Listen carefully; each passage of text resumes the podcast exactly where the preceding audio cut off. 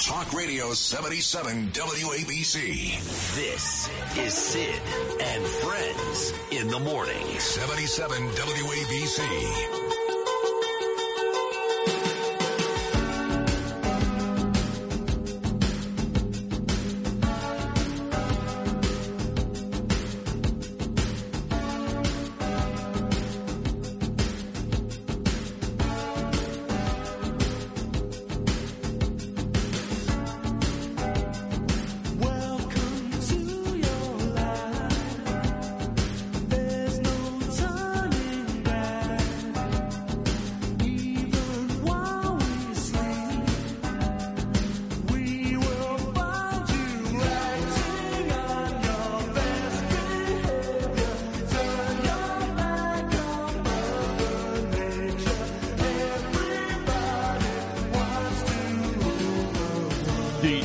For Fears classic. Everybody wants to rule the world. 745 on your gorgeous sun-splashed Thursday morning here in New York City, back on New York's number one talk show. Number one by a distance. By a distance. Why? Well, Joe Namath, 925 tomorrow. Bo Dietl, Bill O'Reilly, President Trump coming up in about 20 minutes. And the best talk show host outside of Howard Stern in the business. That's why we're number one. And guests like this guy, who's on every Thursday at 740, many, many years on Fox News, radio shows, Imus, now his own very successful podcast. He is Judge Andrew Napolitano. Judge Knapp, good morning, buddy. How are you? Oh, good morning. I'm fine, Sid. How are you? But look, no pressure on me. You know who I'm preceding.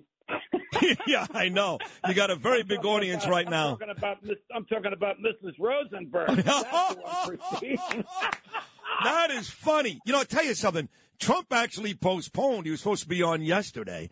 And a bunch of people on my social media said, that's okay as long as Naomi is still coming, to your point. So thank you for mentioning my mom. I appreciate that. Judge Knapp, look, I had Arthur Aidala, Alan Dershowitz, and Joe Tacopina all on the show yesterday, all three. And all three agree. E. Jean Carroll, who's running around New York City with a big smile on her face. If you think she's getting five million, good luck with that. She's on every network. Oh, he knows now what he did to me. The jury said no. The jury said she lied about the rape. Now I know they came up with a number two charge and some money, but the truth is the jury said she lied about the only thing she contended happened. How did she win on Tuesday? She won because the trial was profoundly unfair and unjust. Uh, Judge Kaplan did what most judges would do, but which I never did, which is to allow uh, testimony in uh, by people who have nothing to do with the case and have a grudge against the defendant.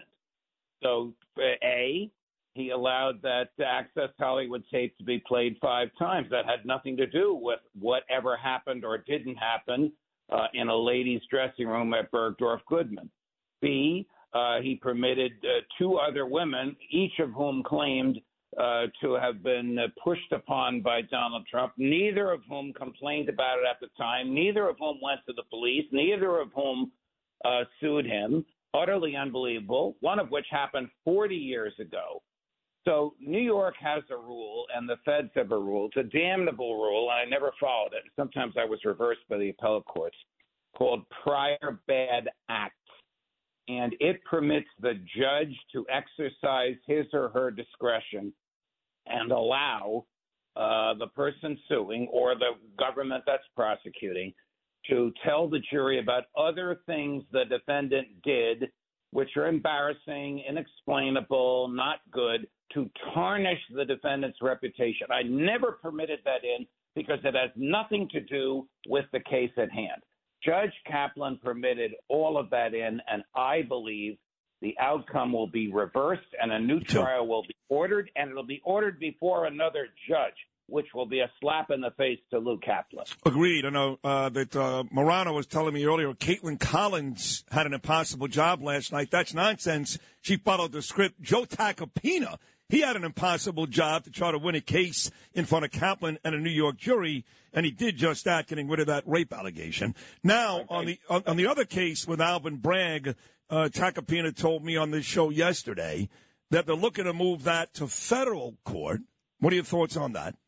I don't think that will succeed. Uh, I never heard of moving a criminal case to federal court. You can move civil cases to federal court uh, if the federal uh, cause of action and the federal jurisdiction is more appropriate.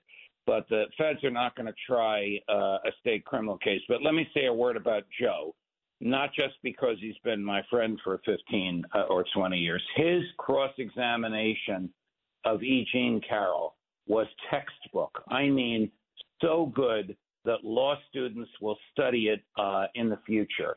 He absolutely demonstrated the highest art of cross examination, one of the finest modern cross examinations I've ever uh, seen. Uh, and that caused the jury on the essence of her claim.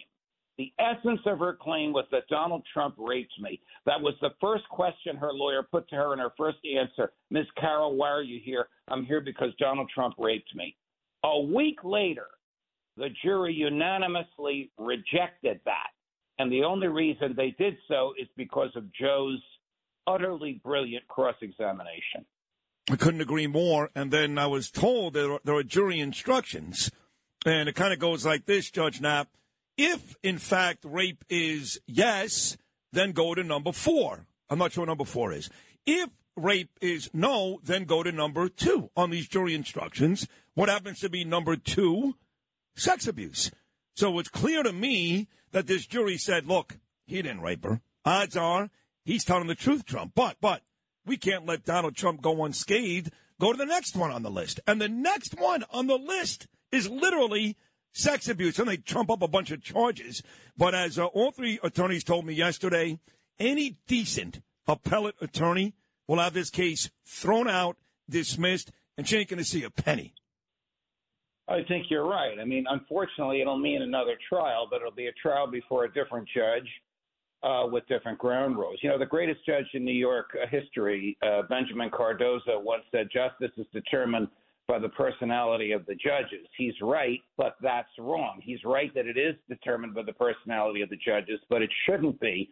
It should be determined by the law. The trial should be fair. It shouldn't be a reflection of what the judge thinks uh, of the uh, of the defendant. I, I don't know anything about Judge Kaplan's uh, politics, but it's obviously obvious from day one that he did not like an absent defendant. He didn't like this defendant, and he felt this defendant uh, needed his comeuppance because of uh, political reasons, and and that's just not right uh, in in America. Well, that that's not the system that we have in this country. Right, you say political reasons. All you have to do, like in everything else in life, Judge Knapp, is follow the money. If you know who funded E. Jean Carroll's defense, this is another George Soros. Same guy. Same guy. So don't tell me it wasn't political. I do want to ask you about George Santos.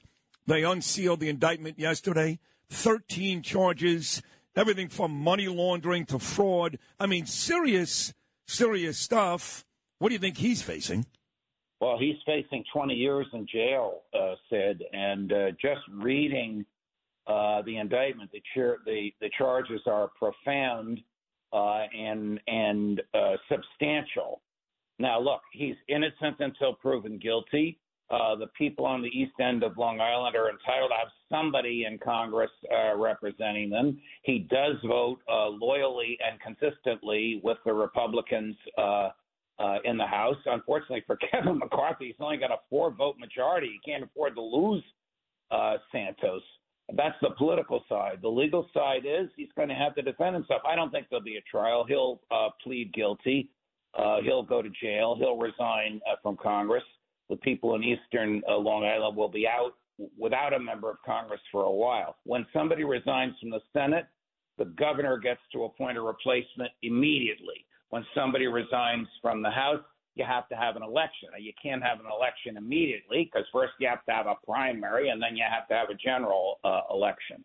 Uh, but the case against him uh, is a very, very strong one. Now, your listeners should know none of this has anything to do with anything he did as a congressman. All of this is before he was in Congress. All of this has to do with his patterns of lying and deception, uh, cheating people out of money, cheating his own uh, benefactors and donors out of money if if what the feds say is true. But the feds have to prove their case uh, beyond a reasonable doubt. I don't know who's representing him, but my my guess is guilty plea pretty soon, uh, a plea bargain. All right, 60 seconds to go. You're, you're always really great. I mean, great, Judge Knapp. What a perfect guy to have before the president comes on. But one of the things CNN and MSNBC have beaten Trump up about this morning is that he said last night that he will pardon, and very quickly, a lot of the January 6th rioters who are rotting in jail for doing nothing but uh, approaching the Capitol building. That's the truth. As he pointed out, on any given night in the summer of 2020, whether it was Antifa, whether it was BLM, those people, those people killed people, burned down police buildings, beat up innocent people. Those were the people who committed insurrections, not January 6th. So he said, yes, I'm going to pardon some of these people. I had no issue with it. Did you? Oh, absolutely not. Look, the essence of a pardon is not justice, it's mercy. It's the belief in the heart of the chief executive that these people, under these circumstances, just like he did with Roger Stone, just like he did with Paul Manafort, just like he did uh, with that old lady that was serving uh, 30 years because her kid gave her marijuana. Oh, that was uh, Alice Johnson. That was a good job by Kim Kardashian. Right. Now, he and I discussed his pardons many times and at length, and he has a big heart, and in that heart uh, is a merciful place, and he will exercise uh, that mercy. So in the, la- in the last 30 seconds, I know that you've been friendly over the years, Judge, with President Trump. I know he's listening right now at Mar-a-Lago as he gets ready to come on with me. What's your message to President Trump? He is the most courageous president in the modern era.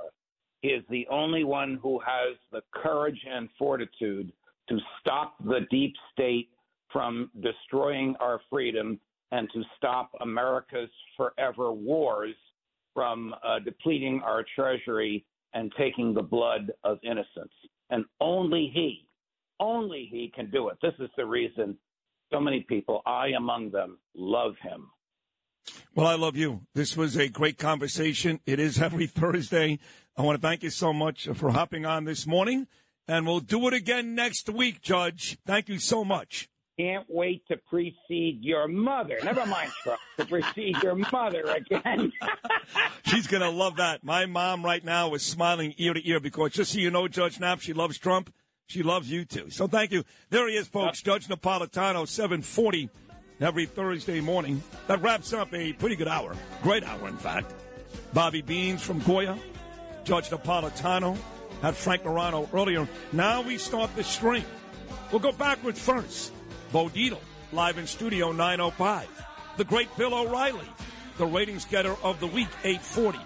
My aforementioned mom, Naomi Rosenberg, coming up at 825. But coming up in about eight minutes, the 45th President of the United States, Donald J. Trump, with me, Sid, exclusively right here on Talk Radio 77, WABC.